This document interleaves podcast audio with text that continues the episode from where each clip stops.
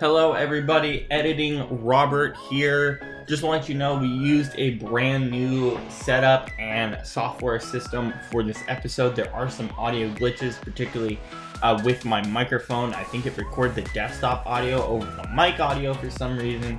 So, our apologies for that. We will fix that over the next week or so. Please bear with us as we're troubleshooting the new system. Once we fix that, it is going to be amazing audio, amazing quality for you guys. Um, so we're really excited about that. And over the last 18 days, it's been incredible from Shane, Brandon, and I. Thank you all for listening over the last month or so. It's been an absolute grind. We really enjoy bringing these pods to you, and we can't wait to continue doing them as we continue our road to the Super Bowl. Enjoy the podcast, everybody, and we will see you all soon. All right, welcome to the Sports Ethos Los Angeles Chargers podcast. I'm your host Robert Szolosi, joined as always on Sunday by Shane and Brandon. How are you guys doing today? Pretty Doing damn pretty good. good. Doing yeah. I uh another interesting day of football. Um first I want to uh, give a quick shout out to uh, our buddy Joseph Watson who uh, unfortunately passed away over the weekend, but um he was a listener of the show from time to time, so um you know, just want to want to give him some love and to his family and everyone else affected by it before we started. But um, yeah, For sure, for sure. Uh, we are we, after about two minutes of complaints in our Instagram DMs. We decided to shift to Streamlabs. We are recording this through Discord. Uh, this is sort of just a test run. I can probably do some up converting with the audio or whatever, but let us know how the audio sounds. Uh, it should be better when we don't have to take millions of breaks, as Shane mentioned earlier. Um, but uh, let's get started. I'm, I'm going to start with um, the main thing I want to start with really is this Patriots offense. Because Shane, you might have some context to this. I feel like it's exactly the same offense that Tom Brady ran. It doesn't do anything unique or special, and that's what hurts them against a team like the Miami Dolphins. What are your thoughts on that? the the only difference is that it doesn't have you know one of the greatest players to ever play this game running it, um, if not the greatest. You know, and I mean that's I, I think part of it too is the lack of talent that they now have. I mean, they got Juju, who's I think a fairly underrated wide receiver, but you know, other than that, it's it's a lot of um, N'Keal Harry's and just like you know, very much C minus guys. No offense to them, I'm sure they're lovely people. Um, so yeah, it, it's just they they just don't have they just don't have that spark, you know. They don't like they're fine, but they can't really um you know, they can't like turn it on if they need to, you know what I mean? Um and really kick into another gear. So uh yeah, it, it's I can't say I was expecting them to be a whole lot better this year, but um you know, let's just say they are living up to expectations right now. Brendan, your thoughts on that disgusting heap of particularly the second half of this football game? It's it's like like uh, the Patriots as a whole always find a way to make these. See, like they always make good second half adjustments. Like they, they they always seem like a team that's down and out by the end of the first half, and then the second half there's just a switch that flips. I mean, uh, you know, uh, it's funny how they're 0 2 because they could easily be 2 and 0. Their but their defense has had to do way too much work for them, and their their offense is just it's it's just like they're always it, it seems like we're talking about this every year since Tom Brady left. In a lot of these games, it feels like they're just a, a, a couple you know a few plays away, a few mistakes away from putting together a a decent football game and a decent like a uh, competent offense. It just feels like every time we watch this team, it's the same result. It's it's it feels like a slog. It, it feels like it, it's just it's not fun to watch. But their defense, you know, has to completely overcompensate for pretty much the lack of offense and the, and the offensive star power that they have. You know, we always said for years when Brady was there, oh, it's Belichick's system. Well, Brady proved once he left, Brady was the reason the system worked. Brady was the system. Uh, because, I mean, Belichick and that offense without Brady there is is a mediocre team at best. And it's just, it just feels like they never. It doesn't matter who, you know, is is who the receivers are, what Mac Jones does or what he doesn't do. Uh, it just feels like this this offense is just it's it's just. I feel like I'm banging my head against the wall watching them play because they're insufferable to me. Um, I guess this leads me to an overall question that I'll ask both of you. Um, but I'll start with you, Brandon. List the teams that bang your head against the wall today and last week. Like, what is the what is the list that for two weeks these teams have made you bang your head against the wall? Vikings, uh, Patriots, Chargers. Sorry, Chargers fans. Um, uh, who else? I mean, I feel like I mean they haven't played yet this week, but I feel like the Steelers would be the same thing. So I'll, I'll throw the Steelers in there for now. Um, who else can I put in there? It's that's like that. Uh, I mean, there's a there's a bunch of teams. I'm just blanking right now, but those are at least four off the top of my head that are just eh, make Yeah. me want to vomit when watching them. Um, God, now I'm like trying to think. I have to like go back and look. Uh, So you said You know you said Vikings. Vikings, Patriots, Steelers for now, even though they, they haven't played week two yet. But but I just feel like they're not going to change. And uh, and what was the last team I said? Uh, the I said one more.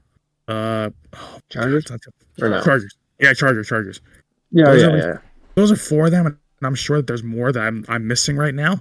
But those are the four biggest ones this week that I'm just like, wow, these teams are just like they don't learn. And you know what's funny? They all have common mistakes. There's all a common thread with them. The co- the coaches don't know how to coach, or or their systems are stale, or or they just the offense just can't put together consist. There's no consistency with the team in general, out out of all those teams. Shane, what's Feels like your it's the list same so thing. far? Uh, I would say them. It really is. It's all the teams that have the talent to be good and, you know, actually do something, but they just I feel like these teams lack direction. That's the problem. Yeah, I think that's a good thought. Lacks direction. Um, for me, the Vikings bang my head against the wall. The Eagles do as well. Um, yeah, I would say. but I give them a I give them, I give them a pass though, just because it's a new coordinator. It's two new coordinators. For now, I give them a pass. That's fair. It is week two. Chargers. Um, I throw in the Chiefs after today. Yeah, I, I was gonna say the Yeah, Chiefs. yeah. Um. And yeah, Patriots. I don't even think the Patriots put my head against the wall because I don't think they're that impressive. Uh, that would kind of be my list. I would think right now. Yeah, I was hesitant to throw the Chiefs in there because this was the first game back with Kelce. Although nothing changed, they look just as bad as they did last week. That's why. The, Oh, and the I- Bengals. Oh, the Oh, we forgot about the Bengals. Yeah, that's what I was forgetting. See, I knew there was more. I just couldn't remember. Uh, let's talk Because- about the Bengals because I think the Bengals are the number one throw your head against the wall, beat your head against the wall, angry football team. Go ahead, Brandon. Where where do I start? It's it's like, oh my god, the offensive line is still a mess. That's never changed. Joe Burrow is. It feels like he's lost. Ja'Marr Chase has done nothing. Uh, I mean, it goes it goes on and on and on. Like like eh, like they have so much star power, especially in their. They have arguably, you can make a case, to arguably the best wide receiver room in football. They have a good running back. They have what what we thought coming into the season was a top five quarterback, but now he's dealing with another injury. Now he's dealing with inconsistent play. It seems like I mean you wouldn't. I mean Joe Burrow, whether he wins or loses, Joe Burrow is still the coolest customer. But it's like it seems like when he loses, he just it's like when he loses, he loses bad. Like these aren't like these Oh, games yeah. are not like like it's it's not like when you have a, a a shootout kind of game, the losing quarterback still looks good or whatever it is. He looks awful. Like like Joe Burrow, you know, we, we were talking about this guy last year along with Jalen Hurts and Patrick Mahomes being an MVP candidate. We have not seen Joe Burrow like an MVP candidate these two weeks at all. And it's Or Mahomes. yeah, or Mahomes, or really Hurts. Really, really all those three Or guys. well, that- that yeah. I mean, Hurts looks the best of the three so far, but yeah, but, but yeah, it's like yeah but it's like but it's like watching watching the bengals like this feels like watching the carson palmer bengals Oh my god, Rather- that's such a good comparison. this it That's a feels like I'm- fantastic comparison. it feels like i'm literally watching the carson palmer led bengals where it's like my god w- what are they going to give you every week you don't know and and and, and more often than not it's more bad than good so it's it's it's like uh it's just uh, like the I, I can't even like I can't even form two proper sentences together because the Bengals make my head hurt. And it's like I, I don't know how they fix it, especially because like like I was just saying before, Joe Burrow now has a nagging calf injury. That's what they're saying. Uh I mean, that's he definitely he can't afford that as a quarterback, but you can't. aff- I mean, like especially for you, you take him out, then that offense, which is already bad, becomes worse, like way worse. Like this becomes a a Cardinals terrible. situation. Like it's it's it's just such bad football right now. And it's it's it's insane because especially, you know, you, you play a division game uh this week. Um but well actually two division games. They lost two and that's the worst part too. You just lost two division games. So if they mm. don't figure this out, like it's different last year when they started off slow. But when you when you start off slow like this, like last year's slow, you know the Bengals still looked okay. It was it was just you know kind of figuring things out as the season started. It was like just a little bit of growing pains as the season started. This type of slow is like unacceptable for a Joe Burrow led Bengals team with that much star power on the offense, and basically a team that played really well last year, even defensively. It's it's just it's not good football really on either side right now, and. Especially mean- for how much better the AFC is getting. Yeah, and that's a big problem too. You know. Yeah. It's it's it's just bad, and like, you know, like, it's it's one thing to be 0 2, and like I'm gonna keep saying, but you're 0 2 against your division also. So you're in the you're in a ma- like we always say you know we, we won't know how these teams are until Thanksgiving. If the Bengals don't wake up, their season's gonna be done next month. That, that's So- the thing you and I talked about earlier on in the day. It's like we talked about this last week, where it's like th these teams like that are zero and two are struggling in certain areas. We're like, okay, you know, it's it's it's week one, it's really early, but then what's end up what's going to end up happening is with the Bengals is it's two weeks, it's divisional opponents. It's not that they look slow; it's that they just look really really bad, and it's very alarming. It's just a different type of alarming. Yeah. I know it's. I I was gonna, know, because I was thinking it's like, well, they've they started off slow the last two years, and you know they made conference championships in both of those years. So like I wasn't, you know, initially I wasn't that concerned, but then I was really looking at it. I was like, this year though they look a lot worse in this 0 and 2 start than they did the last two years. You know, I uh, I don't know. It's I can't quite put a finger on what's going on yet, but it doesn't look great right now. I- I don't know if this team looks a lot worse, but they certainly look bad in the fourth quarter, and it's the LA Chargers. Get rid of Brandon Staley. I don't have anything else really to say about it. I, I don't like like think. I'm just trying to comprehend for, for, first two things you have to comprehend is one, how the Titans played the last two weeks. Titans played the last two weeks. Ryan Tannehill threw like four picks last week against the Saints. Didn't throw them. Maybe Kirk Cousins' threw, cousin. Yes. Maybe I think he maybe threw one pick today. I have to look at the specifics, but he was sacked five times. And you're telling me you still can't win that game? Were they perfect on offense? No. Joshua Kelley didn't get the ball enough.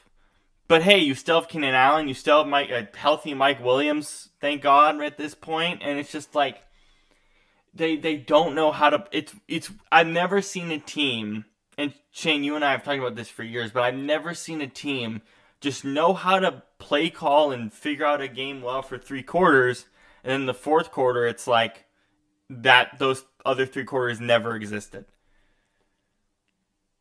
Yeah. I mean, one just it's rare that you see a team with this much talent look so lost. You know, I mean, it's it may who knows maybe it's a chemistry issue in the team. I highly doubt it, but I I mean, I, like we've been saying, it's you know just see it seems like it boils down to bad coaching and i mean i certainly think that's the case. I've been saying it ever since this hire happened. I i never thought he was even i never thought brandon staley was even a good coordinator so i thought he was a very odd choice for head coach. And you know i'm not always right. In fact most of the time i'm not but i, I would like to say i was very correct about that. Um, so uh, I don't know. It, yeah, I, I don't know why. Really, I just don't understand why they didn't go for Sean Payton because it was well known that he wanted to go there first and foremost, and then Denver was sort of like a backup plan, um, or even Plan C. Um, but you know he and we'll talk about Denver in a minute, but you know, I think he would have been much better for this team than Brandon Staley certainly is. And um, you know, if he had I mean Justin Herbert in my opinion is a top 5 quarterback when it comes to talent and um, so you know, I, I think given that we've seen what Sean Payton can do with top five quarterbacks, Drew Brees. Um, and so, you know, it's like, why couldn't you do that again with with Herbert? Um, obviously, a very different player than Brees, but still a good player who's very smart. Um, but they didn't. They didn't do that, and now he's at their division rival. So you know, do what you will with that. I just I watched that game today and I was just like, I'm confused, but I'm also not. Like, they don't seem to. They one week they had a bunch of this firepower at offense, and of course they lost in the fourth quarter. Today they almost played to the Titans' level for most of the game and still lost in the fourth quarter. Like it's, I, I'm I'm sorry to all you Chargers fans listening to this Chargers podcast, but this is probably going to be the same conversation for the next two months. I just don't see this conversation changing for us much at all. Brandon, your thoughts? You know what's the worst part about this? The Chargers defense allowed Tannehill to have an 83% completion percentage today. Yeah, their secondary is abysmal. That's like I don't care who you are, Ryan Tannehill. Like Ryan Tannehill, I don't care if he throws for 100 yards, if he throws for five or 500. To have an 83% completion percentage to give up an 83% completion percentage. So for him to go 20 to 24, I mean, Chargers defense is, is, not great, but for him to go 20 to 24, basically for him to have almost similar stats to Justin Herbert today is awful. That's yeah. awful. Like Herbert was 27 to 40, uh, 27 to 41, 305 and two TDs. Tannehill was 20 24, 246 and a TD. And then Derrick Henry had Derrick Henry had the other one. And if also if you would have told me before the game that Derrick Henry wouldn't have hundred rushing yards, I would have said, Oh yeah. Chargers win by like, you know, fourteen, right? Fourteen. Seventeen? Fourteen, yeah. Like, no, they lost by three in OT to the Titans. Like, it's it's so bad. It it, it like, I mean, I I- I cannot like. I'm sorry, Chargers fans, but your team's unwatchable. I mean, you know that, but your team's unwatchable. Unwatchable. You're going to They're un- unwatchable. Unwatchable because this is the same thing every year, and especially under Brandon It's Staley. certainly the same- frustrating. it's the same thing every year. I can't like I don't care if the games are entertaining. When you know your team is either gonna is gonna play down to competition or lose a shootout because your defense is terrible and your offense sometimes can't get it in gear even though you have Justin Herbert. That that's just it's it's, it's atrocious football. Like I I Justin Herbert, I love that man. Duck for life. But at the same yeah. time, he he needs out. He needs out. D- D- Justin Herbert does not deserve this. Like that, like it, it's it's absolutely crazy. Like, and the receivers. I mean, the two top receivers, Keenan Allen and Mike Williams, didn't have bad games. I mean, Keenan Allen had a had a had a, a buck eleven and two TDs. Uh, you know, Mike Williams didn't catch a TD, but he had 83 yards anyway. Eight catches for 83 yards.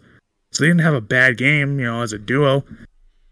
It's just, it's just nobody. The rushing, the rushing game was non-existent today. no one did dumb. a damn. You have Joshua Kelley as your only running back. Use him. How Yeah. complex is this? Like you, you literally like 13 carries on 39 yards for your leading rusher. That's awful. Uh, I I mean, wouldn't say Herbert needs that. I'd say Staley needs out, and they need to, uh, you know, well, they need I'm to saying, help the guy that they just paid two hundred fifty million dollars. yeah, well, you know why I'm saying it because like, eh, because it's just No, like, I, I know, I, I hear you. yeah, like but like, you're I- wrong. No, it's like, it's like I. I didn't like Brandon Staley last year watching him go for dumb fourth downs every single time that made no sense. So it's like it's it's the same thing. I feel like watching this year, man. I haven't wa- I haven't watched the Chargers. They're not. I'm not on the West Coast, but But you're, you're by- seeing what the highlights are. You're seeing what I'm telling you Yeah, on the no, phone. Like yeah, it's and- and very knowing- clear that it's the yeah. same stuff. and knowing and knowing what I know about the Chargers, I'm like, oh, I can just I can just I can look at a score, I can look at a box score and know exactly how they played. Like that's that's like you know how box scores don't tell the story. Well, with the Chargers, it absolutely does. It absolutely does. So sadly, like yeah. that, that's what that's why I go to unwatchable. Not just because the the defense is terrible, but because uh, you know even by the box score, win or law, win or lose, you know exactly how the how the Chargers played.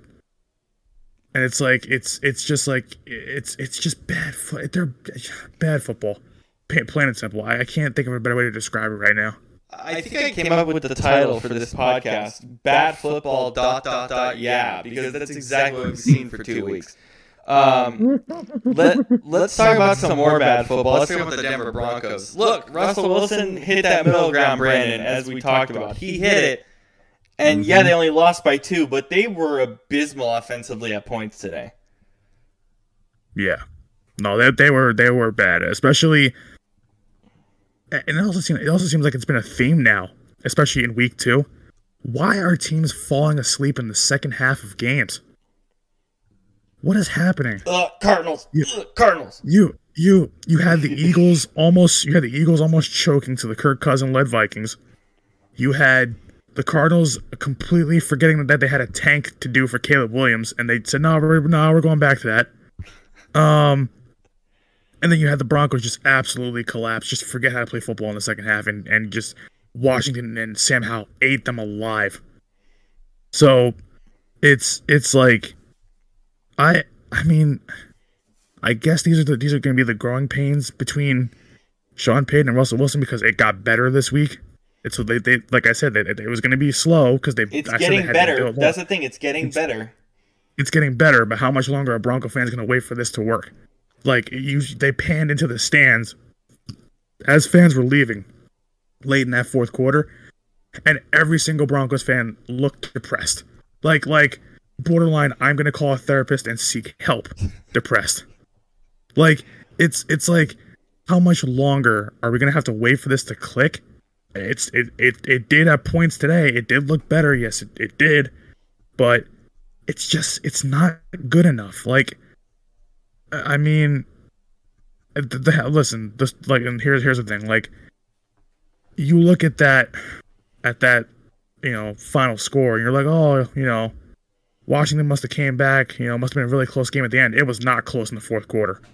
The game was Like, the wa- game felt like it was over in the middle of the Game was over. Yeah, ga- game was over. It was it was over. Washington was up by two scores. Like it, it was it was bad. It was like, I mean, listen, Sam Howell. I'm trying to tell Giants fans this because they're still on their their high of we beat the Cardinals. Congratulations.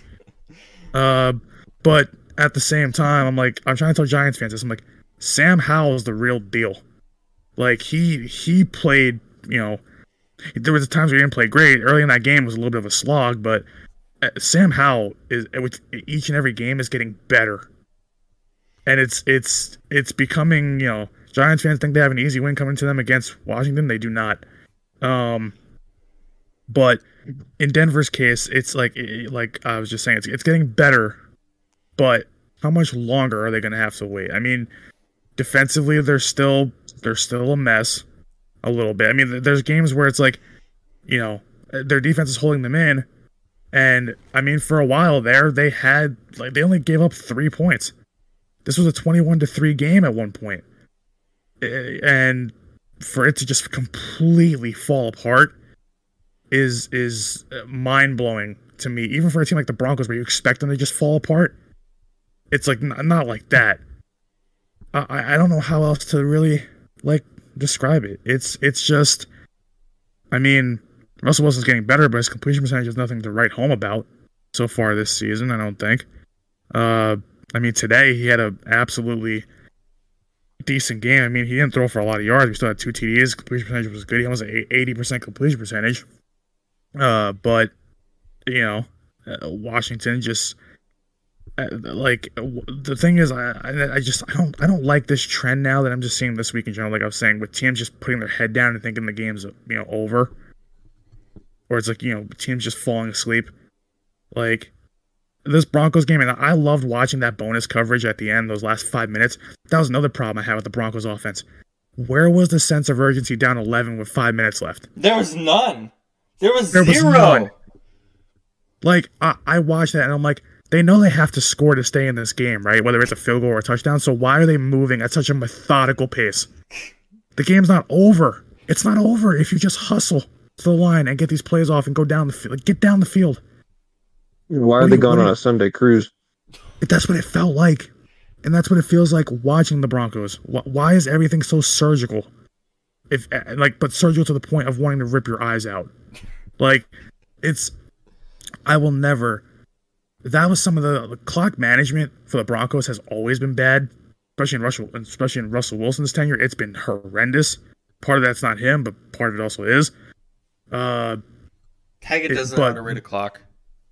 Yeah, but but that well, yeah, but it's like I I I will I swear that's gonna be a consistent theme. Where why is the offense, you know, uh, because at this point, if they continue to build, okay, great. But at some point, you have to build to the point where you start winning games, obviously. So if we're gonna You see this performance, so if we're if we're gonna see this performance out of Russell Wilson every week, it's not good enough. It's because- average at best. That like It's if, average. If, It's- if, it's if, if we see this in week eight, it's average at best. And it's boring. pedestrian. It's it's it's the definition of game manager. And while while they did let him cook a little bit today, it th- like it's it's like okay, th- th- now now I'm starting to see what we were talking about last week when we said he's a game manager. Now I'm starting to see it Uh, because that's what this felt like again at times. Shane, Is he I'll ha- becoming a Kirk Cousins? I think he is Shane. I think he is. That's awesome. um, Shane, I'll have you go to the other side with Washington. Tell me about kind of your thoughts on Sam Howell coming out of college and what you've seen of him the last two weeks. Well, you know, it's funny because you might remember this, but um, coming out of college, he was one of the only two quarterbacks in was it last yeah last year's draft that I was I don't even want to say high on, but because I wasn't really like that impressed by anyone last year. but he was one of the only two who I looked at and thought, yeah, okay, this guy might not be a bust. Um, the other, the other one was Kenny Pickett, which um, jury's still out on that. But um, but yeah, I, the thing that I the thing that I really like about Sam Howell is he he has the ability to be explosive and to be Superman, you know, but he knows that he doesn't always have to. Um, you know, he has a very high completion percentage, and he, you know, his goal is not to necessarily do the home run ball, but just get first downs, get touchdowns. Um, and he doesn't, you know, some of these guys are just always like trying to make a big play on their feet, which he can do that, but he doesn't always. I feel like he's pretty careful with you know how he chooses to run and um yeah i mean overall just not not a lot of uh not a lot of turnovers either with well a couple fumbles here and there but um for the most part you know not not too bad. And um yeah i mean this is the what the Sam Howell we saw in college, I feel like is very much the same type of player we're seeing now in the NFL, um, which is good because yeah, that means his skills have translated well, obviously. So yeah, I'm excited to see what they keep doing with him. Yeah, he definitely seems like an exciting player. Week one, I think he was still growing, but I really enjoyed what he did in week two and threw the ball really, really well. Um, uh, do we want to talk about the New York Jets? I guess we kind of have to. Do we want to even? I don't know if I The want. The Cowgirls. I'm gonna talk about the Jets and Giants enough in this area over the course of the season. I, I, I, I am, I'm so tired of talking about them already. They both suck. Period. Um, really quick, Breece Hall said that Breece Hall only got four touches, and he said, "I only got four touches. That's why we struggled." Are you kidding me? what? Are you telling me that the reason you lost is because you had four touches, or the reason you lost is because Zach Wilson doesn't know what he's doing between two of his eyelids? I was gonna say Zach, or- Wilson, Zach Wilson's your quarterback, bro. Get real. Or is it because your defense allowed 40 points? Yeah. It's probably not that, but you know. The thing is, your defense allows 30 points. If all, and Brandon, you said this while we were watching the game a little bit. It feels like all Zach Wilson can do effectively is run the football. Yeah, because he's actually lightning quick. He's he's actually really. Fa- I didn't realize how fast he really was. He is fast, but he's like my God, eh, like he's been in the NFL like way obviously way longer than Anthony Richardson. But Anthony Richardson's already a better quarterback than Zach Wilson. That's Oh, that's actually like that's bad to even say that. Why do you why do you think that is? Because at least Anthony I can think of- Richardson, like, Anth- I can Anthony, think of one good reason. like, Coaching. like, yes, Head coaching, coach. Yeah. yeah, coaching. But at the same time, too, it's just like Zach Zach Wilson versus Anthony Richardson. Both are running quarterbacks, can't really throw. But at least Anthony Richardson has a, has some semblance of how to throw a football, versus Zach Wilson. Like it's it's it's bad. That's bad to say that a quarterback that's had a, pretty much a, a head start and is still is still struggling to make his plays as a starter in the NFL is already worse than a rookie starter who they said was a project coming into this season. Uh, also, I don't. And see not any- to mention, continue, Shane. Please continue because this is a good kind uh. I was, I mean, I was just gonna say, like, uh, you know, the Colts offense too is, is just it's very well designed. I, I Yeah. this Shane Steichen Colts offense, which I mean, no surprise there, but My boy. um, yeah, and so I think that definitely helps um, because he really knows how to. Yeah. How do you? How do you? For what? What Shane Steichen's doing with Andy Richardson? Why do you say it's well designed for him compared to a Zach Wilson, for instance? Like, what what makes that offense so well designed for Anthony Richardson? Because it plays to his strengths, and it and it doesn't do it doesn't force him to do things he is not particularly great at. Um, you know, for instance, there's a lot of I notice they have lots of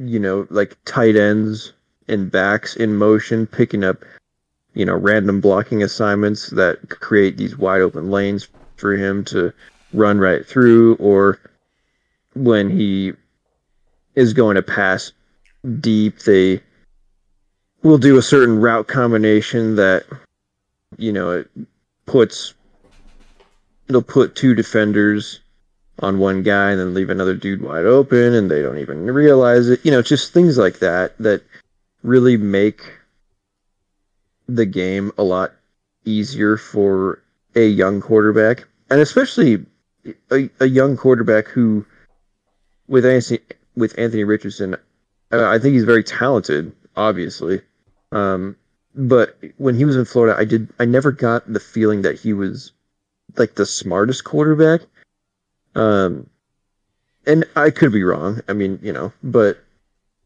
uh, luckily the offense that they have here with him doesn't necessarily require him to be a genius. He just needs to be Anthony and be an athletic freak and use his great arm that he has.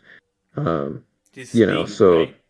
his speed too. yeah, well, I mean, yeah, yeah, absolutely. So, uh, yeah, I, I think that's at least that's what I've noticed. Whereas, like with Zach Wilson, it's just you know, it's an offense that, um, let's be honest, is probably designed for Aaron, and it's and you know, no matter how good or bad Zach Wilson is, he's a very different player than Aaron. Um, Aaron is a lot less athletic. I mean, he used he used to be pretty quick, but not so much anymore. And you know, he is all about quick passes, quick releases. You know, intelligent play design, so to speak. Whereas Zach Wilson is, you know, he's much more of a gunslinger. He's a he just kind of runs around, goes for the deep ball, plays hero ball, you know. Um, which defensive coaches love that because they're like, oh well, yeah. I mean, they don't, you know, they don't have as good of an understanding of how to actually just make a good offense where you don't need to be Superman every every every play. But yeah, Um, to conclude on the Jets, Sauce Gardner got into a fight with a fan and deleted his Twitter account. Like, bro, what are we doing here? Nice. Like, this is this is great. This is ridiculous. Sauce, sauce, sauce to me seems like he's starting to get into a sophomore slump, where it's like he's not playing as well as he should, and he's also like now he's getting kind of you know his feelings are getting hurt, and now he's kind of as a young guy he's kind of letting the outside noise get to him, obviously. So it feels like things are starting to snowball a little bit on him. He kind of just needs to get back to what he, you know, learn from what he did last year. Every rookie, every young player that has a sophomore slump, unless they're God. Uh, but it's like, it seems like that's what we're seeing from him. So I mean, it's it sucks, but I mean, it's, it's still early yet. He, he'll, you know, he's such a good corner. He'll figure it out. But yeah, but that that alter that altercation was a little bit weird. Uh, but I didn't get a chance to- to, to- see it because he deleted it before I got a chance to even see it. yeah, But yeah, um, let's uh let's switch to their team. and now the Jets MetLife. are gonna go eat a goddamn snack. Yes, they are. They're gonna eat a snack. um, Brandon, uh, in your neck of the woods as well, the Giants um, played a giant game basically, and every Yeah. Giant fan is going crazy over yeah. beating the Cardinals, who they should have come back and beaten anyway. Please go ahead. Oh boy, it's oh god. I I I'm gonna hear tomorrow. Oh, we came back and won yesterday. Yes, you did. But you also played a team that's basically the worst in football. That is tanking, purposely tanking, and is and is literally like it's just not not competent in any way, shape, or form. Also, I part of me, this is a bittersweet thing for me because you know Cardinals lost. I want to see them. I wanted to see them win because I I obviously hate the Giants. I mean, but you know, but uh, seeing Jonathan Gannon blow another game in Arizona made me happy. Talk about what Jonathan Gannon did today that you Like- just didn't like. I mean, I don't like the guy in general. Like, it's he doesn't have a clue what he's doing, and I don't know why the Cardinals ever wanted to hire him in the first place. The guy has no clue uh, how it literally how a football team should be run. Period. Like the the defense is the same defense that blew it in the second half of the game against the Chiefs. Except the And it's the roster is much worse. Yeah, and and it's like that's that's even like so it goes to show you it's not the roster, it's him. And it's just it's it's the same defensive mistakes I saw in Philadelphia. Same thing, getting too soft, getting a little too cute. Uh, you know, taking taking the foot off the gas. Uh, you know, just just too much of that out of him and then obviously he's not he's not an offensive coach. So, for Josh Dobbs to even do half of what he did today was actually kind of impressive. But you know that's not going to last True. long. Um, but getting back to the Giants, Giants fans, you're one and one. You're still last place in the NFC East. I would I would not even talk if I were you. You got Um, blow, you got you got outscored in six quarters, sixty to Yeah. nothing. Sixty to nothing. So Giants, Gi- I saw To oh the God. Cardinals, to the Cardinals and the Cowboys. Please relax. I mean, I mean Giants fans. Uh, it's like they always say Eagles fans are bad, but at least we have half a brain. Giants fans will celebrate. I mean, listen, I get that they'll celebrate any win that that that, that they get because for the past ten years they've been a poverty franchise. but this is but- a poverty game. Yeah, but this was also a poverty game. Like, Giants fans, you have to realize Daniel Jones is still not a good quarterback. He's awful. Now- He's atrocious. Now, now you might be down. No, he's great. He's making forty million dollars a year for a reason. like, oh god, you know, he's not great. Now, now you're down Saquon Barkley for the Thursday night game. More, most likely, more likely than not, uh, against the Niners, no less. So you're gonna you're gonna get the brakes beat off you by Brock Purdy and the Niners. Have fun. Um, and I mean, not not for nothing, but this team was was was you know they pride themselves kind of on on having a decent defense. And McKinney got ran. He's a captain of the defense. McKinney got ran over by Josh Dobbs. he got truck today stick. for a He got TD. truck stick in the first quarter. Like, but like, but like, even the Giants' defense is non-existent now, and that was a big part of kind of how they played last year. Their defense was still was was pretty decent. Um, and I mean, those guys like Sexy Dexy, you know, Xavier McKinney, those guys are non-existent right now. Uh, nothing. The, the Giants do nothing well on either side of the ball, and it just feels like once again, if Saquon Barkley is going to be your only offensive player, this can only last for so long. And sure enough, they beat him into the ground last year, barely got into the playoffs, and then we saw what happened. You know, Philly ran, railroaded them. Anyone was uh, gonna and railroad them if they were half as good as the Cardinals were today. Yeah. Yeah. And then it's like, so it's like, uh, you know, Giants fans can beat their chest about this win. Well, listen, I'll let you have it. You know, that's cute. You know, that's cute, little brother. But, uh, and yes, I could say little brother. Even though you have two Super Bowls, the Eagles only have one. The Eagles have been better than you for the past 25 years plus. So don't even go there. Uh, you have two lucky Super Bowls because the Patriots decided to lay down and die to your Giants. Uh, so, but I, I can go on and on and on about, about my hatred. Like it's funny, I, I don't have any problem with Washington, even though they're in the same division. But I have a problem with the Giants and Cowboys because the, at least Washington's fan base, like they're miserable, but they know it. The Cowboys could go 0 16, and Cowboys fans be like, "We're winning the Super Bowl this year." Oh yeah, sure you are. Sure you are, little Timmy. gonna play on national TV. Sure you are. yeah. Um, Shane, we asked this question earlier. Well, Brandon and I were talking earlier. When we asked this question. I'm gonna ask you the same question. Do you think that anyone outside the owner, the GM, and the head coach agreed? How many people in that building do you think agreed to get Daniel Jones that contract? Be honest. I just want to get a gauge here. I. I mean, did the three of them even agree? I mean, I don't know.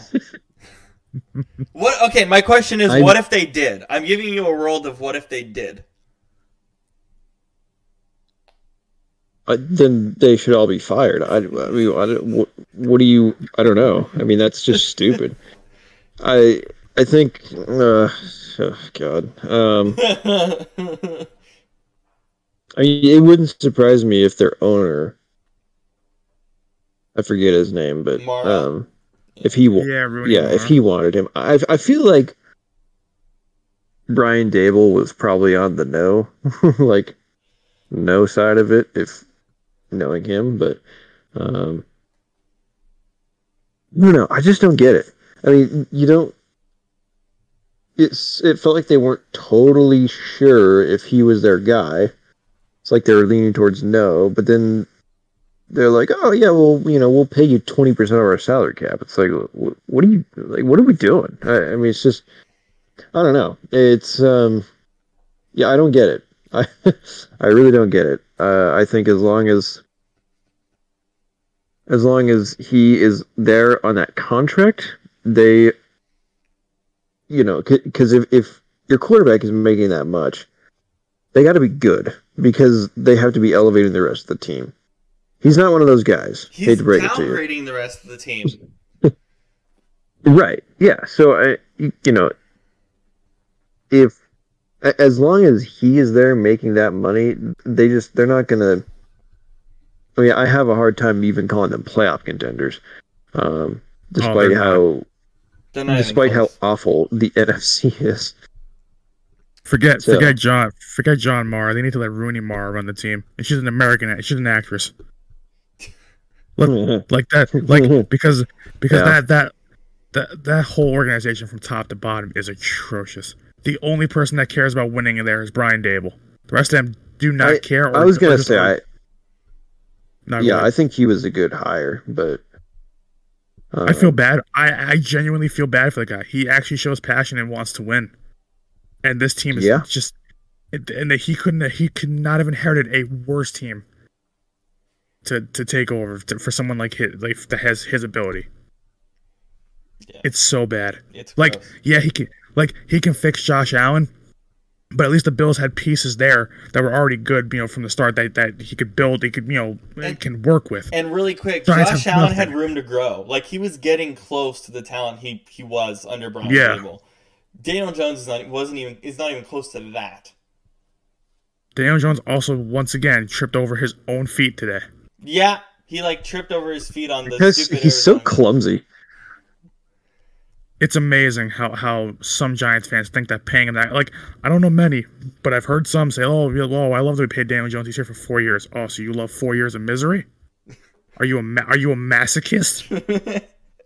You love four Once years again. of pain? Once again, I live in misery. oh my god, Not Uh, me, but you know, the Giants fans. Um, yeah. you know who else was in misery? Geno Smith when uh, the ref told him, "I'm I'm I'm talking to America here. I'm talking to America." Shane, talking to America led to a Seahawks win, and the Seahawks still played awful. And Jared Goff was probably the best quarterback of the day.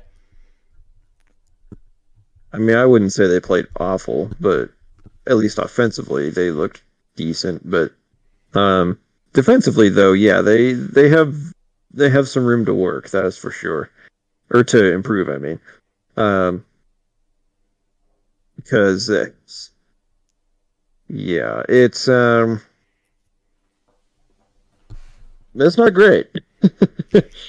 um, you know, I I was definitely you know, last week the biggest surprise for me was that um was that the Rams not only beat the Seahawks but uh just destroyed them. Um you know, the Rams winning wouldn't have shocked me that much because um they have usually beat the Seahawks in the in the McVay era. Um, so like it wouldn't have been that crazy, but the fact that they beat them that much, I was like, whoa. Same thing this week. The big surprise for me was that the Seahawks won. I thought they were going to get killed. Uh, um, but yeah, so I mean, I guess there's that.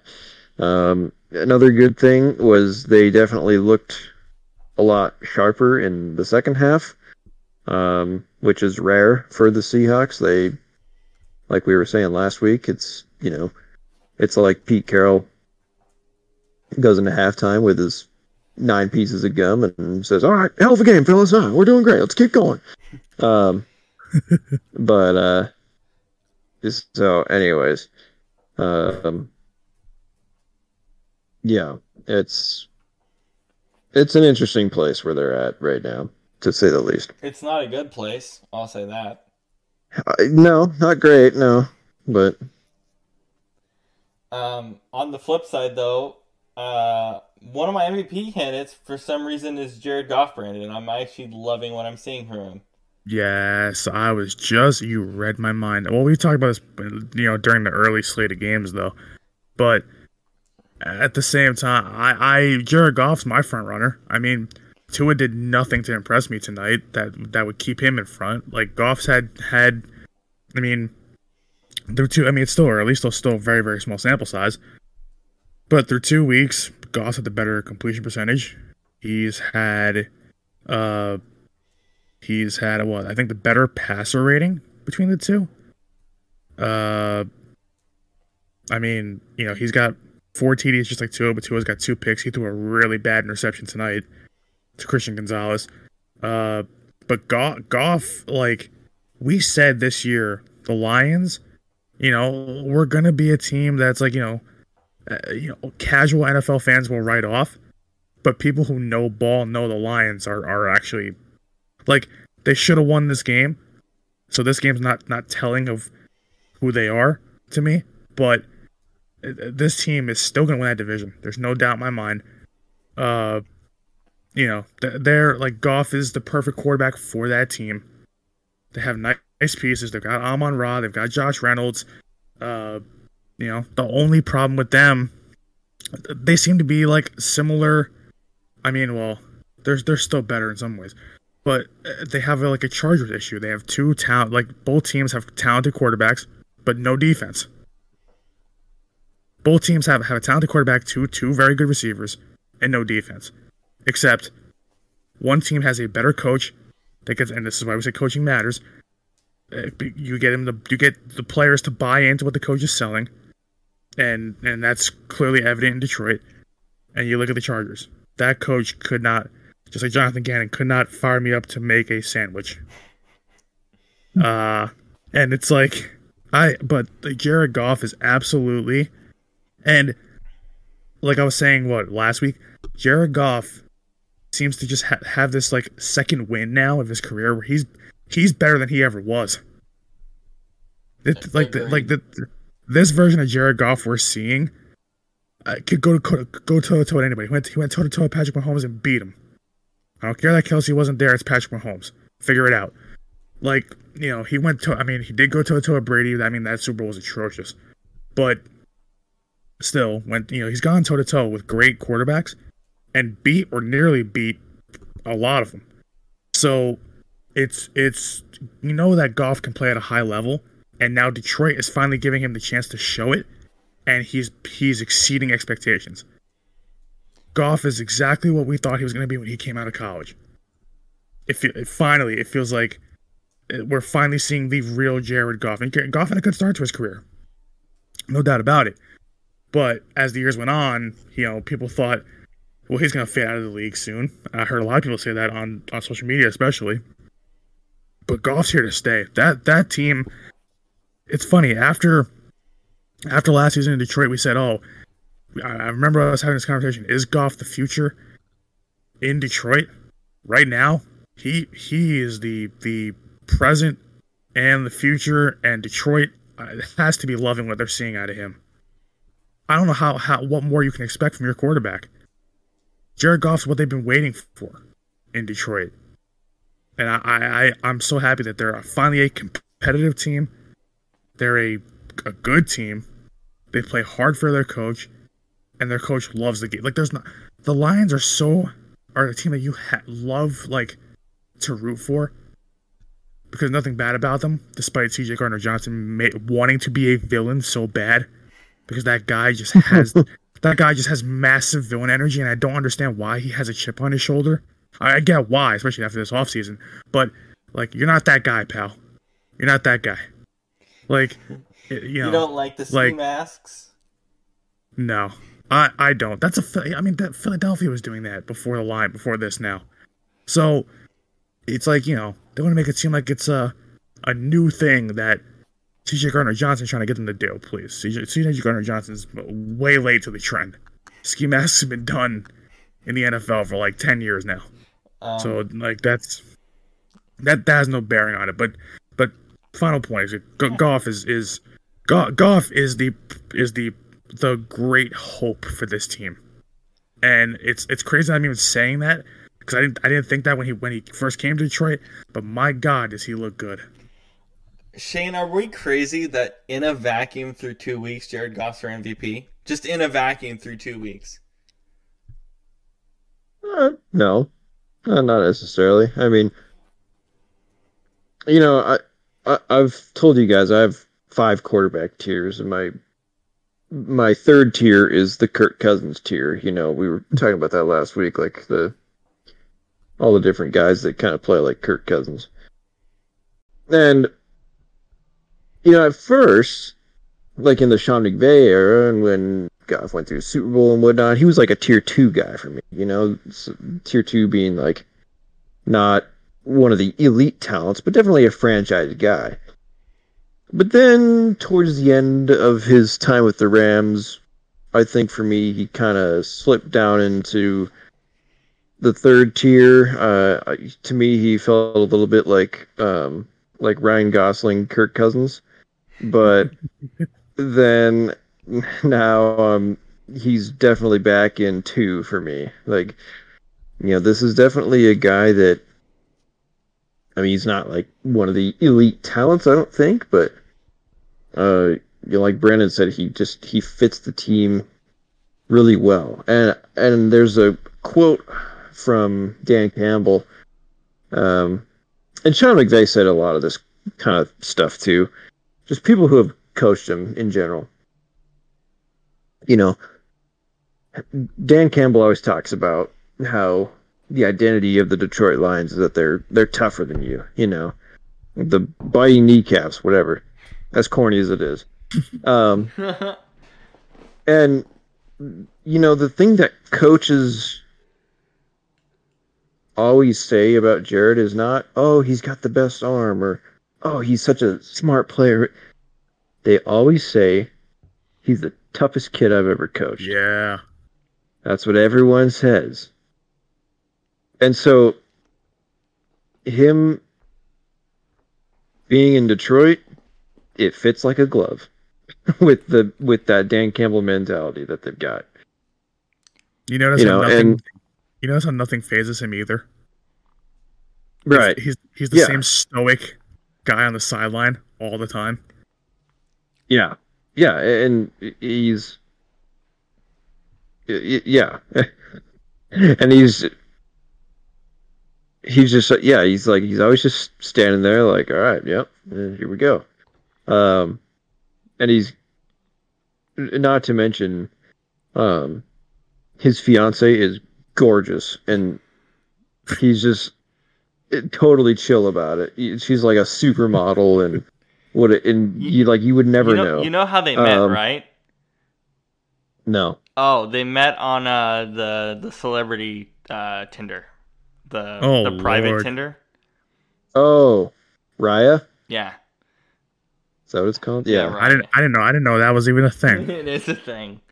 That's, That's wild. hilarious. Shows you how much I know. Um, shows you how much Disney knows about this doubleheader on Monday night. Uh, we have to tackle this somehow. Saints, Panthers, ESPN, Browns, Steelers, ABC. Anyone have thoughts? Do we have do we have to talk about this? Are we are we is there a gun being held to our head?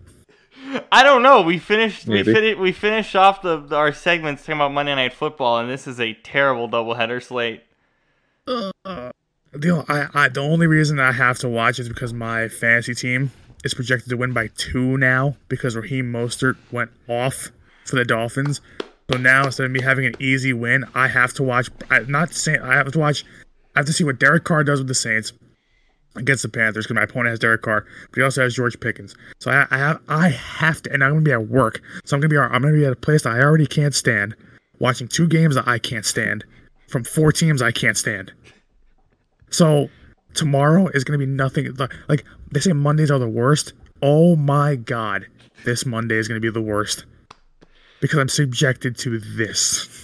Uh, the the, Sa- the Saints is, the Saints are the only team I'm excited to watch, but they're playing the Panthers and they should smack them. If Brown Steelers doesn't end in a fight, then I don't. Then I don't what are we What are we doing? What are exactly? What are we doing here? Th- th- This needs to end in an all-out brawl. I need to see Myles Garrett go absolutely hog wild on somebody. Uh, you know Mason Rudolph is still there. So Oh my god, I I don't I oh boy. I was gonna say I really hope Myles Garrett does not confuse Kenny Pickett for, for Mason Rudolph. uh, yeah, Mason Rudolph. Sh- Shane, do you have any Oh, any interesting thoughts about a really bad Monday night doubleheader slate, or semi doubleheader, two games at once? I mean, you know, I- I'll. Uh, I, I'm definitely looking forward to, uh, to you know, Panthers Saints much more.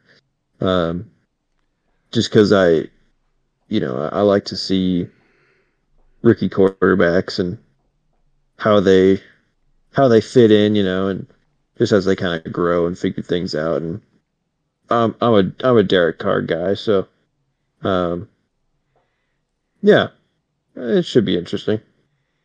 I haven't seen Bryce Young yet, so I, I this I, that's actually kind of what I'm probably the one thing I'm looking forward to too, because I I have not watched one lick of the Panthers yet. I I So- have seen I have seen enough of Bryce Young and C.J. Stroud to know that the reason why they're going to have a bad rookie year is because the teams around them are terrible.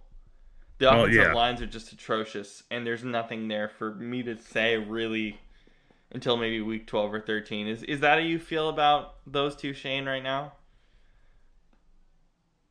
Yeah, especially uh, especially CJ. Oh Um, yeah, yes.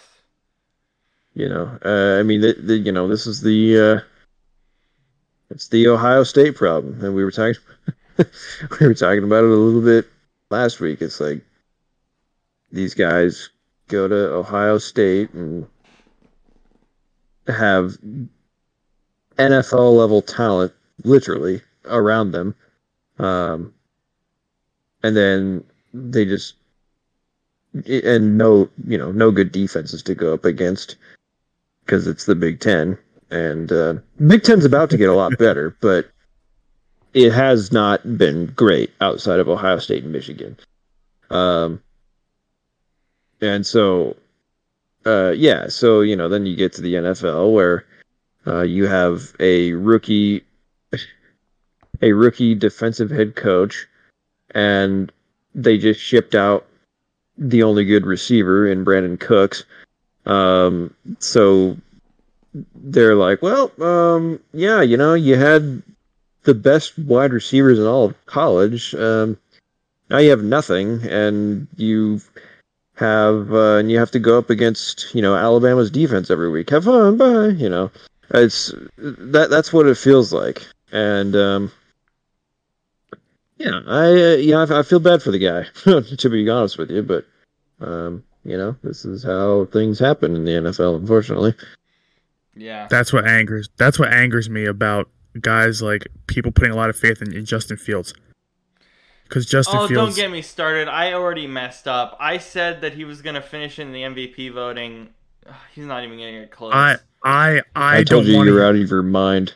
I don't want to hear another I don't- soul mention Justin I, I, Fields. I don't I don't mean to say "told you so," but um, yeah. You- Anyways, You can say it. You can say it. Shane. Like- that was an, atro- like- that was an atrocious take. No, you can say it because I'm I that that was an atrocious take, and I apologize to all of our listeners. That was a horrible take. I, I will never like I, I'll never forget one of my my one friend who was a Steelers fan said to me when Justin Fields came out of college, he's like, I really like Justin Fields more than the other quarterbacks in this draft. I'm like, Justin Fields is not good. How many times did I tell people this? Ohio State quarterbacks are not good. Like, it Ohio State. Like, look at what Justin Fields had around him, and Right. like look look at the receiving core, the receiver, especially Chris Olave. Um, uh, well, what's his face? Um, Harrison. yeah, Harrison. Well, young Harrison. Um, uh, oh my God, I just blanked. Oh yeah, yeah, Olave Harrison. Uh, I believe he also had Smith-Njigba, didn't he? I think so. Yeah. Uh, um, Yes, yep, yep. With like, Waddle, but it's like- I will say, but the list goes when- on. uh, coming out of, I, I will say though, coming out of college, I thought that as well. I thought I was like, oh, he's gonna be great in the pros, um, but then, you know, I, but then I got a brain, and I was like, oh wait, Yeah. Again, I think I think actually, I think the jury's still out on Stroud, but if this continues next year, we might have. Yeah, a I mean- opinion. yeah, I, I I mean, it's only two weeks in. I'm not gonna say, oh yeah, he's a bust. Like, no, you got to give him at least a year, maybe two or three, and then you can say Like, that. But That that's the problem. That's the problem I have with Justin Fields. Like even in college, I mean, he he his numbers, you know, they, they look decent, but like eh, he, to me, the guy was just never he, like.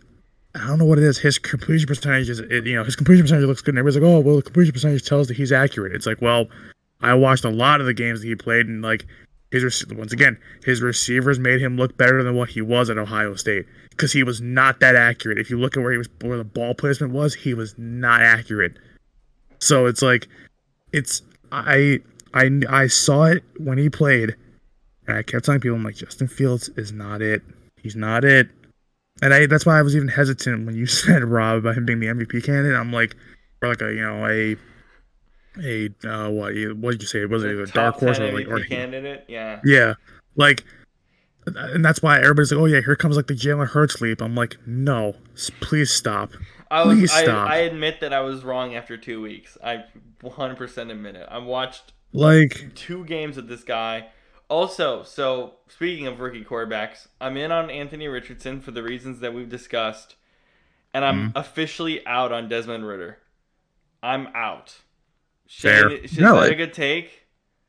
I'm out on Desmond Ridder. I mean, I mean, not. I'm not quite yet. I don't. I mean, I don't love him, but like, yeah. I mean, he is. Ultimately, he's two and zero. You know, even though it's not been amazing, I, I you know I feel like he hasn't held them back a ton yet. I mean, Um, yeah, no, I agree, but like, Kyle Pitts never gets targets. Drake London got a touchdown today. Finally, it's like he's not finding the guys he needs to find, and part of that, I or actually a large part of that, I think, is coaching, uh, with Arthur Smith. But Yeah. yeah, Oh yeah. see, I But- feel bad. I, I feel like yeah. a dummy Was that? because I really thought Desmond Ridder was going to be decent in the NFL, and I, I, I, like, I can admit, like, you know, it's hard when you when you're looking at quarterbacks around the same age, and you know these guys coming out, you're like, oh, I think this guy's gonna be good, this guy's gonna be bad, whatever it is. Desmond Ridder, I legit was like impressed by his like his senior bowl and his senior tape and him like when I was looking at that senior bowl practice, he was the best quarterback out of all of them that were there, and that's including Kenny Pickett. Like he was accurate on the money. Like he looked like he was in real in real good command of of pretty much everything around him was calm. I really thought he was going to be pretty good, but and I still think he can be because he just he does show flashes here and there, but it, it, then that's why I'm like, yeah, I'm thinking it's the coaching and the team he's on too. Like, but then again, I'm like, wait a minute. Well, they also have Drake London, Kyle Pitts, Bijan Robinson. How much more help does he need if he can't figure this out? So it's like, I I hate that he's not panning out right now, just because I it's like I really thought that he was really good in college. And I, I was looking at him like, oh yeah, he's gonna be good in the pros. Plus, he had, you know, he was the starter also all four years at Cincinnati. Like, uh, you know, this was a guy that had been there a while.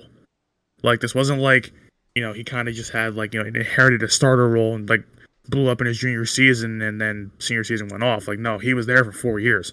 Like, he had plenty of experience under his belt. He was a veteran by the time he left college. So, I thought he was pro ready, just like Kenny Pickett was when they said Kenny Pickett was pro ready. But it's it's a shame. It's just that uh, you know that he's kind of. I mean, he's done it to himself because his play hasn't been great, but he's also in a bad situation in Atlanta, and it's it's it's sad because I, I really thought that Desmond Ridder was going to be as as good as advertised, and it's just it's just it's not it's not seeming that way. Yeah. All right, let's do our post credit scene. Our movie of the week is Whiplash 2014. Uh, Shane, explain the movie to our viewers, and you have the floor to explain why you chose this movie for us initially two weeks back. I know we decided on Collateral, but I wanted to make sure we got Whiplash for week two. Uh, decide why you picked this movie for us to watch, or uh, explain why you decided to pick this movie for us, and uh, just give the synopsis and your overall thoughts on the film. Well, you know, I chose this one for a few reasons. Um, for starters, I think it's really unique because it um, it takes something that is seemingly normal, like playing drums, and turns it into this psychological war between these two guys. Um, it's very it's very intense. I mean, you know, it's it's rare that you have an antagonist figure who's just a music teacher and yet he's so terrifying. Um you know, and I think I just think this movie is really interesting because of the way it creates conflict in um, a situation where you normally wouldn't think there would be so much drama. um, and so essentially, it's this uh, kid named Andrew, played by Miles Teller, who is a great young jazz drummer, and he's at this um, music conservatory, and um, he gets into it's called the studio band. It's like their their top jazz band, run by Fletcher, played by J.K. Simmons, and you know it seems great at first, but then he finds out that uh, Fletcher, the teacher, is uh, psychotic. Uh, he's psychologically abusive, um, and physically in some ways as well. Um, and it's just, uh, you know, and you think, oh, this guy's terrible, but then you know you learn more about him. You learn, learn more about both of them, um, and you know just what got them to where they are. And it's like, huh, okay, you know, it's it's it's a lot more, it's a lot deeper than it maybe seems on the surface. Um, and you know, another thing that I really like about this movie is that everything, like every every shot, uh, you know, every lighting setup, every edit, it, it, it all just feels intentional. Uh, you know, it, it doesn't feel like anything was half-assed. It just was like, oh yeah, okay, you know, just get this coverage of it. It's like no, it feels like everything was really very carefully planned out, constructed, and placed into this movie. Um, and I I really appreciate that about it. Um, and there's you know there's more in terms of spoilers that we can get into, but I will get to that in a minute. First, I want to hear your guys' overall thoughts Uh, Brandon, go ahead. You you had your thoughts about J.K. Simmons uh, in a much different role, um, a very different role. What are your thoughts on his performance, and uh, give us your overall thoughts on the film? It's it's like I remember you saying. I remember I forget which one of you said it. Uh, it was Shane who said this. Yeah. Oh right, but like you know how J.K. Yeah, J.K. Simmons is basically uh, playing J. Jonah Jameson just without the humor. Uh, and it's like I I see that wholeheartedly in this movie. And let me just say, uh, first things first, I love Miles Teller. He's an Eagles fan. He was born and raised in Philadelphia, so uh, you always see him at games and stuff. Like he's a, a legit diehard Eagles fan. Um, but this movie, and uh, see, for me, it's hard when you talk about kind of drama movies or psychological movies like this one. It's like it's it's one of those things where uh, I'm either a love it or hate it kind of guy, and this one kind of uh, it's weird. This is like the first one where it's like it kind of falls in the middle. I like it. I don't hate it, but I don't love it like everybody else seems to. I like it, but there's like a couple things I'm kind of just like nitpicky about. And I guess maybe that's why my like that's why I gave it like a seven out of ten if I had to rate it, just because the runtime I feel like was a little too short for a movie like this, and because it feels like especially the second half of it, like it feels I feel like the first half built up a lot, and the second half kind of really crammed a lot in. Um, and then I also kind of have a little bit of like an issue with the whole character of Nicole. Like she was just in it and then she was gone. Same with the like, parents. Same with the parents.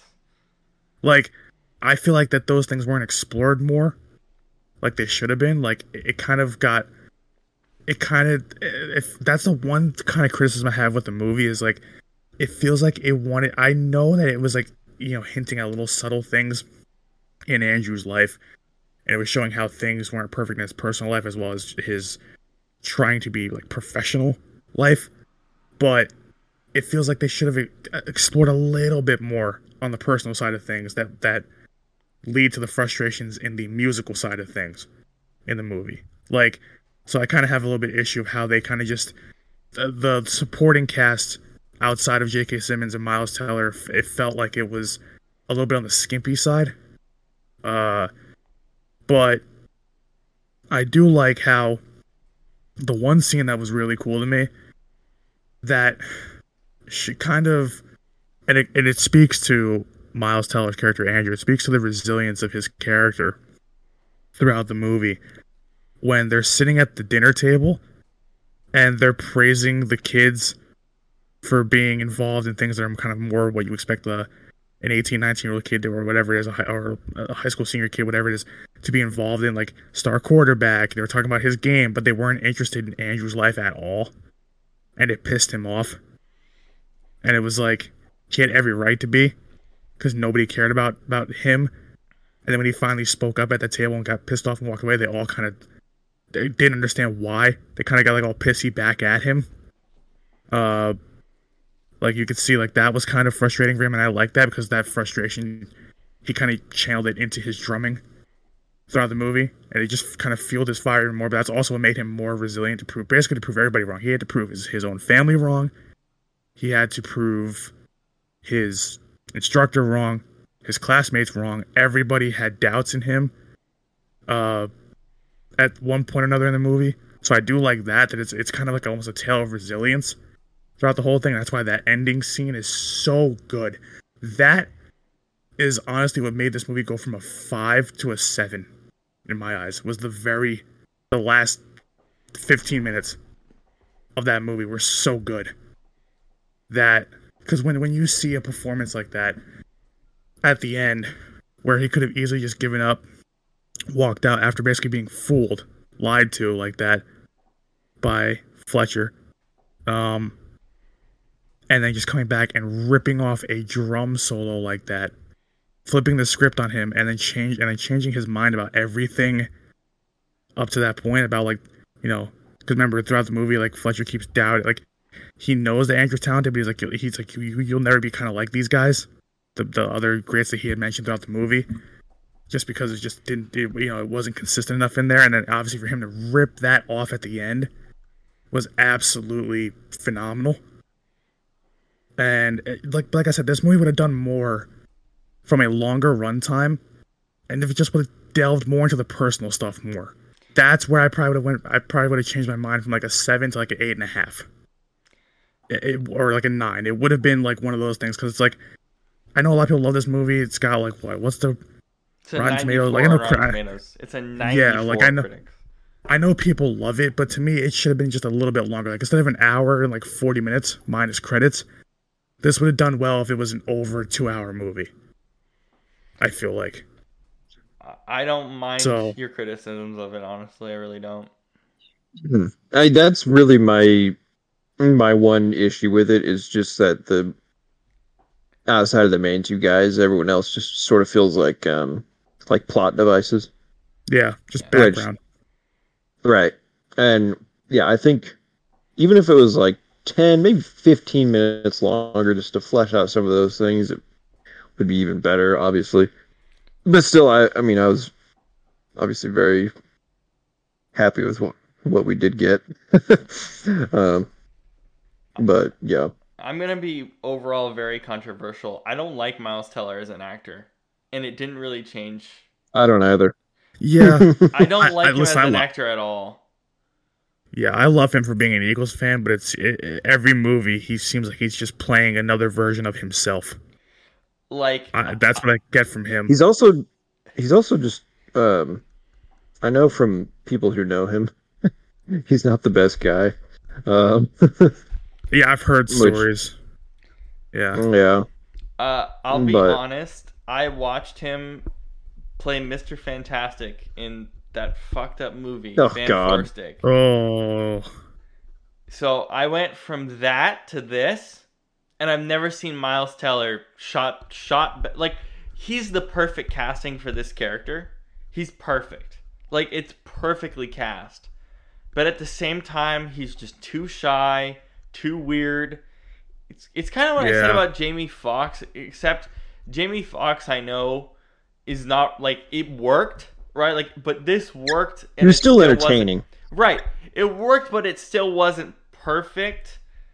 Like, and and that's kind of how I feel about this one. It works to it to its perfection, but any other movie Miles Teller does, minus I guess Top Gun Maverick, because I thought he was actually pretty good in that. I I just don't like him as an actor. Um, you know, can, go ahead. Go ahead, Rob. Go ahead. That- No, go. It. You know what this movie felt like to me. Now that I'm thinking about it a little bit more, when you talked about his character in this movie, this felt something of almost like the Joker, where a little bit. like like where the character is very awkward, very shy. I mean, for different reasons, but very awkward, very shy, very like outcasty. But there's like, but there's a desire in him to be greater than what he is, and there's a, and then like he's kind of not stopping until he gets to that point, and eventually it's it's you know this whole movie psychological, just like that movie is. You know, obviously, duh. But in a much different way, but yes. yeah, but it, it almost like I, I can see some. I'm not saying it is the Joker, obviously, but the parallels I can kind of see in their character arc is is really interesting. Like, you know, how much further can you be pushed until you become something other than what you you were?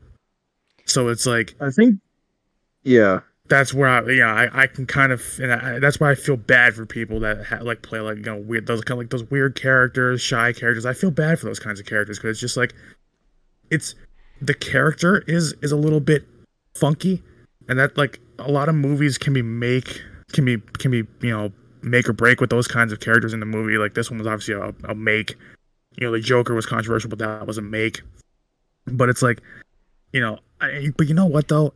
A lot of people can relate to characters like that. That's what makes movies like this and like the joke i mean the joker is controversial as it was but same thing with this having a little bit of controversy in it. That's what makes these movies i think also stand out to people is because there's a lot of relatability in them. It's a lot of human aspects to it.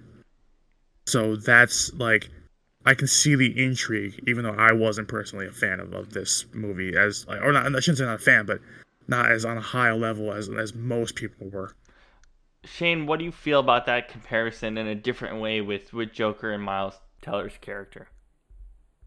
Well, it's not bad, although I have a much better one. Which is Go ahead. Um, Go ahead. Black Swan.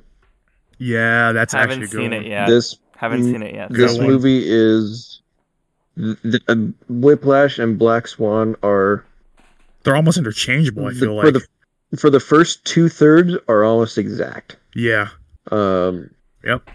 you know, different art form, obviously, and I won't spoil anything in that movie, but basically the the biggest difference is instead of you know for the third act of this movie it takes a more positive direction whereas in that one it's like the negative Yeah. or the negative outcome of the same situation basically. Um but i think what's interesting about this movie is something that's actually not even in the movie. It was it was from the director. The director was asked what happens after this movie? And he said well you know it seems like a happy ending because he's like he you know does his solo really well and they're you know it's like wow wow look at him finally but to Damien Chazelle, the writer and director, this was actually a very dark ending because it meant that he gave up his life, his soul, just to be good for this guy. And yeah. in his mind, and in his mind, the character of Andrew did not go on to be a jazz great, but instead he died within like 10 years from an overdose. Um, Wow. I okay. I, I- have, I have which- some thoughts on that. Which they hinted And at I in the just movie think- too. That's exactly. Wait, I'm Right. gonna I'm gonna deep dive into that a little bit more. I think I think And that's I- really and- interesting.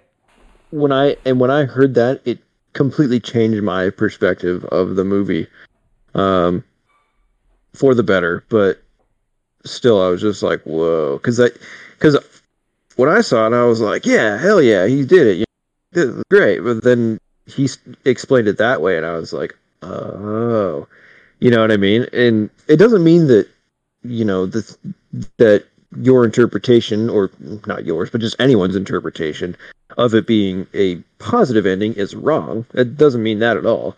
Um, this is just what the what the director envisioned, and so, anyways. Yeah. But yeah, go ahead, Robert. There's there's a lot of moments like that, and I- I'll just kind of start from sort of scene to scene and what what hit me the most.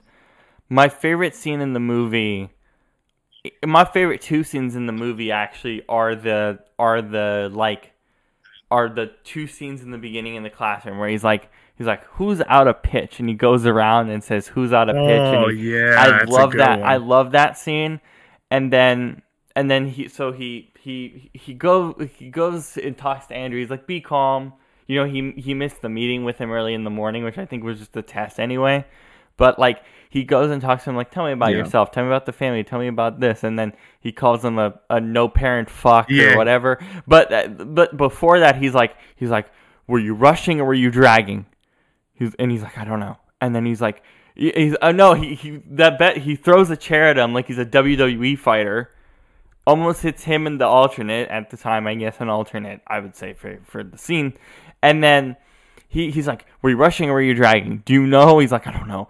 And then he's like, and then he makes him count one, two, three, four, slap one, two, he three. smacks one- him. He smacks him, and then Yeah. I I watched it over and over again to understand like uh, Fletcher's perspective, and it makes a lot of sense because he's rushing when he's hitting him.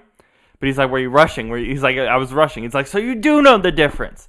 And I just, I was like, "Oh my god, that just sets this tone." And then the final one that I'll say is in the middle, where he's like, "This guy, whatever the the family who I think he, they're also connected um, in this really interesting way, which I think is kind of hinted at but not really told. But basically, the the family or whatever he explains that uh, this guy died in a car accident. One of his students died in a car accident, and he plays the beginning and sheds a tear of, of the, the guy's Yeah. song, and it's this beautiful jazz song, and it's awesome. And he's like, he died in a car accident. I thought it was supposed to lift Andrew up, And then later in the movie, Andrew also gets He massively gets into a hit. He Yeah. gets into a car accident he's rushing like crazy and whatever. Uh, but not only, I believe what it was kind of entailed as is that, which is it's kind of like a deep cut, but basically what how I understood the car accident scene is the lawyer or whoever when they're talking to him, the father was the the guy who hit him, the father of the kid that died. At least that was Yeah. my interpretation of it, which is I think fascinating. Is just like a deep cut idea where they there's we didn't want to punish you or whatever. We just wanted him you to know that he passed away because he hanged himself from the abuse. I want you to say it, and he's like, I don't know what to say. Just tell me what I want to say. I love those two things combined because I think it's it's just such a great kind of deep cut in the film. And also, I think Damien Chazelle's just pure anger is out, the director, because as I read more into the film, he wrote this entire. He wrote it as a short film, and then originally it became a long form feature film with some money. Sony Pictures Classics involved, things like that. But he basically said, I wrote this movie because I was angered that studios didn't want to pick up La La Land. And La La Land is by far his best film. I think even over this, in my personal opinion. But it's just it, and then also just really quickly thinking about these three films. Three films that I've seen from Jam- Damien Chazelle: La La Land, Whiplash, and Babylon, and how these are all three passion projects of his. And the first two are very music centric and very much like cerebral and condensed and focus on these sort of character developments. And then Babylon is just three hours of off the wall coke and porn with ice sculptures.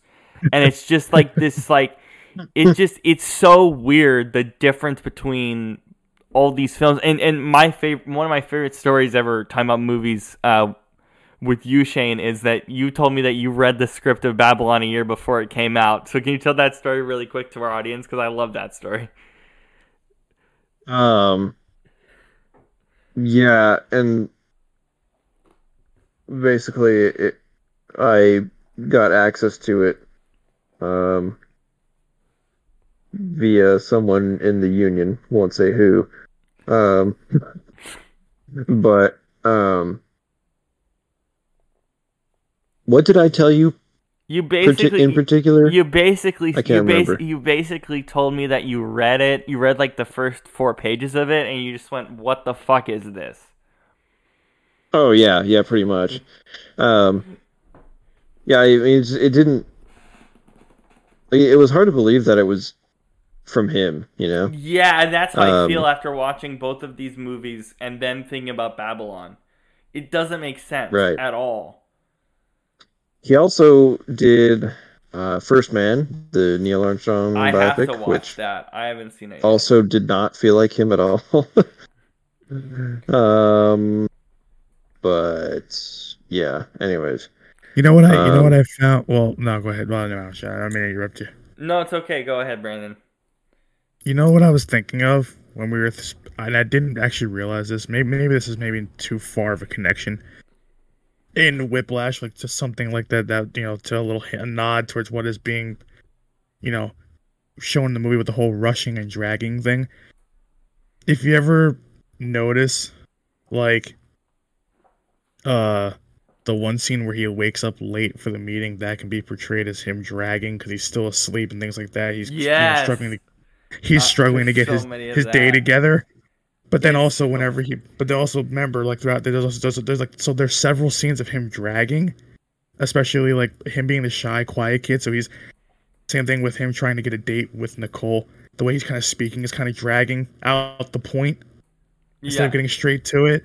So there's a lot of dragging and rushing in the movie, yeah. which I thought was something cool that I actually didn't realize until like just like two minutes ago. Yeah, that's But- that's why it's my favorite. One, I think my overall favorite scene in the movie. I also, oh my god, I kind of lost my train of thought on that. But like, oh, there was one thing I was gonna say. Um, it's just, I yeah, like uh, man, I'm missing my point. Oh, there we go. I remembered it. My favorite part of my favorite just overall aesthetic part of this movie was blood.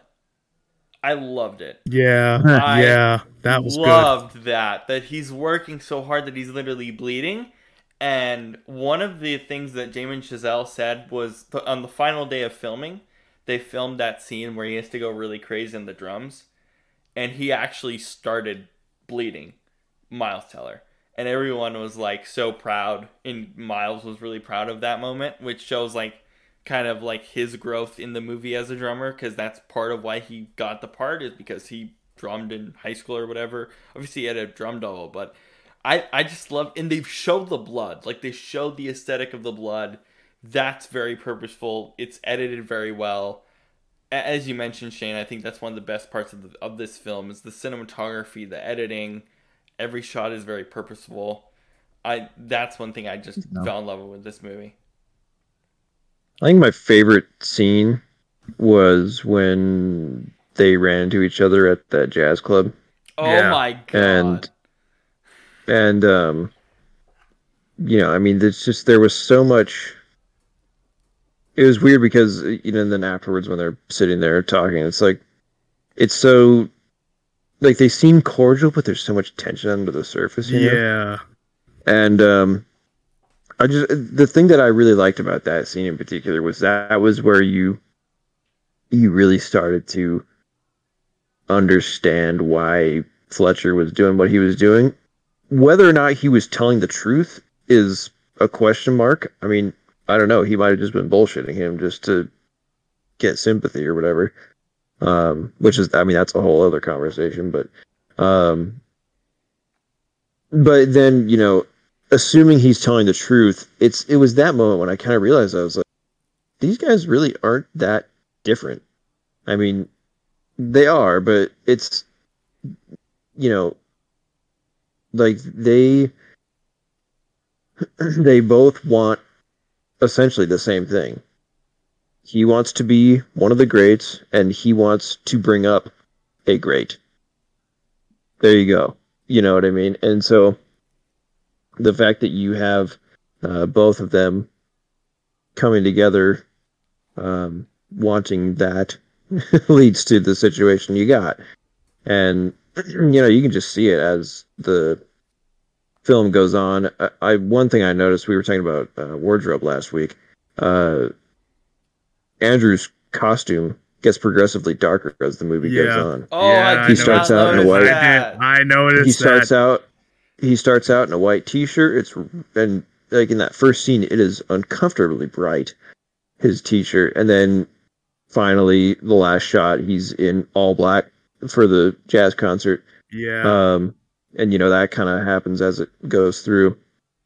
Um but anyways and so yeah i just you know and you can s- slowly see him giving into that anger that fletcher has too you know where he's um you know he's practicing and his hands bleeding and he messes up and he punches his snare drum and you Yeah. know all that kind of thing so um yeah. Anyways. That's yeah, I like that scene, but um it's anyways, also You know what's crazy too? uh, That that's like when we were talking about the whole blood thing. Like, but I love how by the last scene when they show the cymbal, it's all sweat. It's not blood. Yeah. If you that that I Mhm. found I I don't know why I don't know why like. It's just that's something really I, you know usually in movies, you know you see changes like that, especially in like drama, psychological movies. You'll see you'll see a lot of changes like that, where with a certain thing that keeps getting repeated throughout the movie, and then eventually by the last scene it changes. So it's nothing new. That's something that happens in those kind of movies, but it it never strikes me as being dull or repetitive whenever I see a scene like that. It's like because you always just want the the the underdog to come out on top, and it's it's weird that um because sometimes in those movies it doesn't happen. Like in Black Swan, it it, it is a whole different kind of ending, but it's like in, in this like like this movie or Joker. yeah, or the Joker. Well, the Joker, you can look at it as both a positive and a negative. That movie kind of ends neutral in some ways. True. Yeah. Um, But anyways. like for like for him, it's a positive, but for society as a whole, it's a negative. Um, but at the same time, like there, there there's nothing about this movie that was bad, but it's just like it's one of those I think I have to I'd have to rewatch to pick up like certain things I missed. Like I, I knew about the whole dress thing. Dress always strikes me in movies, so a dress I'm always picking up on that. I'm always picking up on on different things. I just I, I just can like I know we said it so long ago at this point, but like I just cannot get over the fact that all the supporting characters just didn't feel like support. They just felt like like extras. Yeah. And that just kind of that just like yeah, plot like, devices. Like it just feels well yeah. It just it just feels like like uh, like I, I have to question this cuz it's it wasn't a bad role and it wasn't badly acted but the character of Nicole is just it just seems like it's so useless to this movie. Yeah, there's supposed to be like a dichotomy of both the characters, but it doesn't feel that way.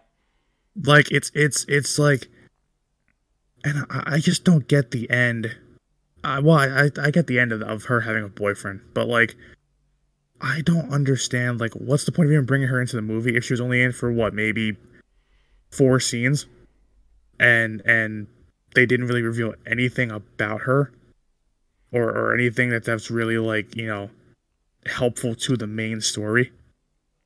Like it's it's like it just felt like there wasn't a purpose. I mean i mean the purpose was kind of to show how, how his life is deteriorating but at the same time like she needs to serve a better purpose than just being that like it just felt very empty her character felt very empty yeah and that's and i think that's what like in general, that's what I'm trying to tie it all back into. Like, I think I left it as much as like everybody loves it. I left feeling unsatisfied at the end of it oh, because I'm like I wanted to know what happens, and not just watch. Like, it almost felt like like you know movies feel like empty. Like this was empty calories in a good way, whereas empty you know because everybody talks about you know movies being empty calories and things like that in a bad way. But like this felt like empty calories, even though it was a good movie it felt like empty calories because it's just like it didn't it didn't satisfy enough. Yeah. I mean, not that it, not that it had to, because I'm sure a lot of people loved it for the reason that was just that reason. Like that ending was sufficient enough, but for someone like me who just needs, not always needs closure, but needs just something more, it felt like it didn't have it. It almost felt like it was hollow by the end of it. I guess. I don't fully disagree. Honestly, I really don't. I get where you're coming from. Because I think those points would have made the movie a lot better. I love the movie in general, but yeah, it's totally something I, I hear and I understand where you're coming from with that. Yeah. I, I like I'm not I'm, I'm not like I, I say I'm a movie buff. I love different kinds of movies. I just can't sometimes I can't quite articulate what I'm what I'm trying to get across sometimes. I'm like I don't know I don't know how I know there's I better ways that. to describe there's yeah. there's better ways to describe what I'm saying. I just don't know how to do it. No, it, Shane, to me it makes sense, right? Oh, yeah, no, I I hear you, and yeah, and and I told you guys this, but you know, part of my uh, p- part of my love for this movie is, you know, I'm a little biased because I am a, a jazz musician in real life, so I you know, naturally I was very interested because there aren't very many movies about jazz. Um, so, you know, so that was cool for me. But oh, um, you know, you know how you should have led into this whole segment. You should have just said, you should have said, you should just ask me and Rob if you like jazz. Do you like jazz? Do you like jazz? uh, yeah, or or no, or, or yeah or uh, or the or the now dig on this Spider-Man three. oh god. God. Um, next week we're doing. Uh, I can't mess this up. This is not Tom Cruise's. Beautiful day in the neighborhood. A beautiful day in the neighborhood, uh, from 2019. Um, I'm very excited to watch this. This is what I've been really looking forward to seeing. Um, yeah. We, yeah. We're doing we're doing this not not partially because I keep messing up Tom Cruise and Tom Hanks, but also the the main reason we're seeing we're watching this is next week Sunday Night Football, uh, Steelers at home. Uh, next, so when we record next week, it will be after that game. So, uh, and Mr. Rogers was a Steelers fan, so why not do his movie adaptation. So that's gonna be really really exciting and really really fun. Uh, but thank you Shane, thank you Brandon for joining me as always, and uh, we'll see you all soon. See ya. Take care, Yeah. everyone. Take care, boys.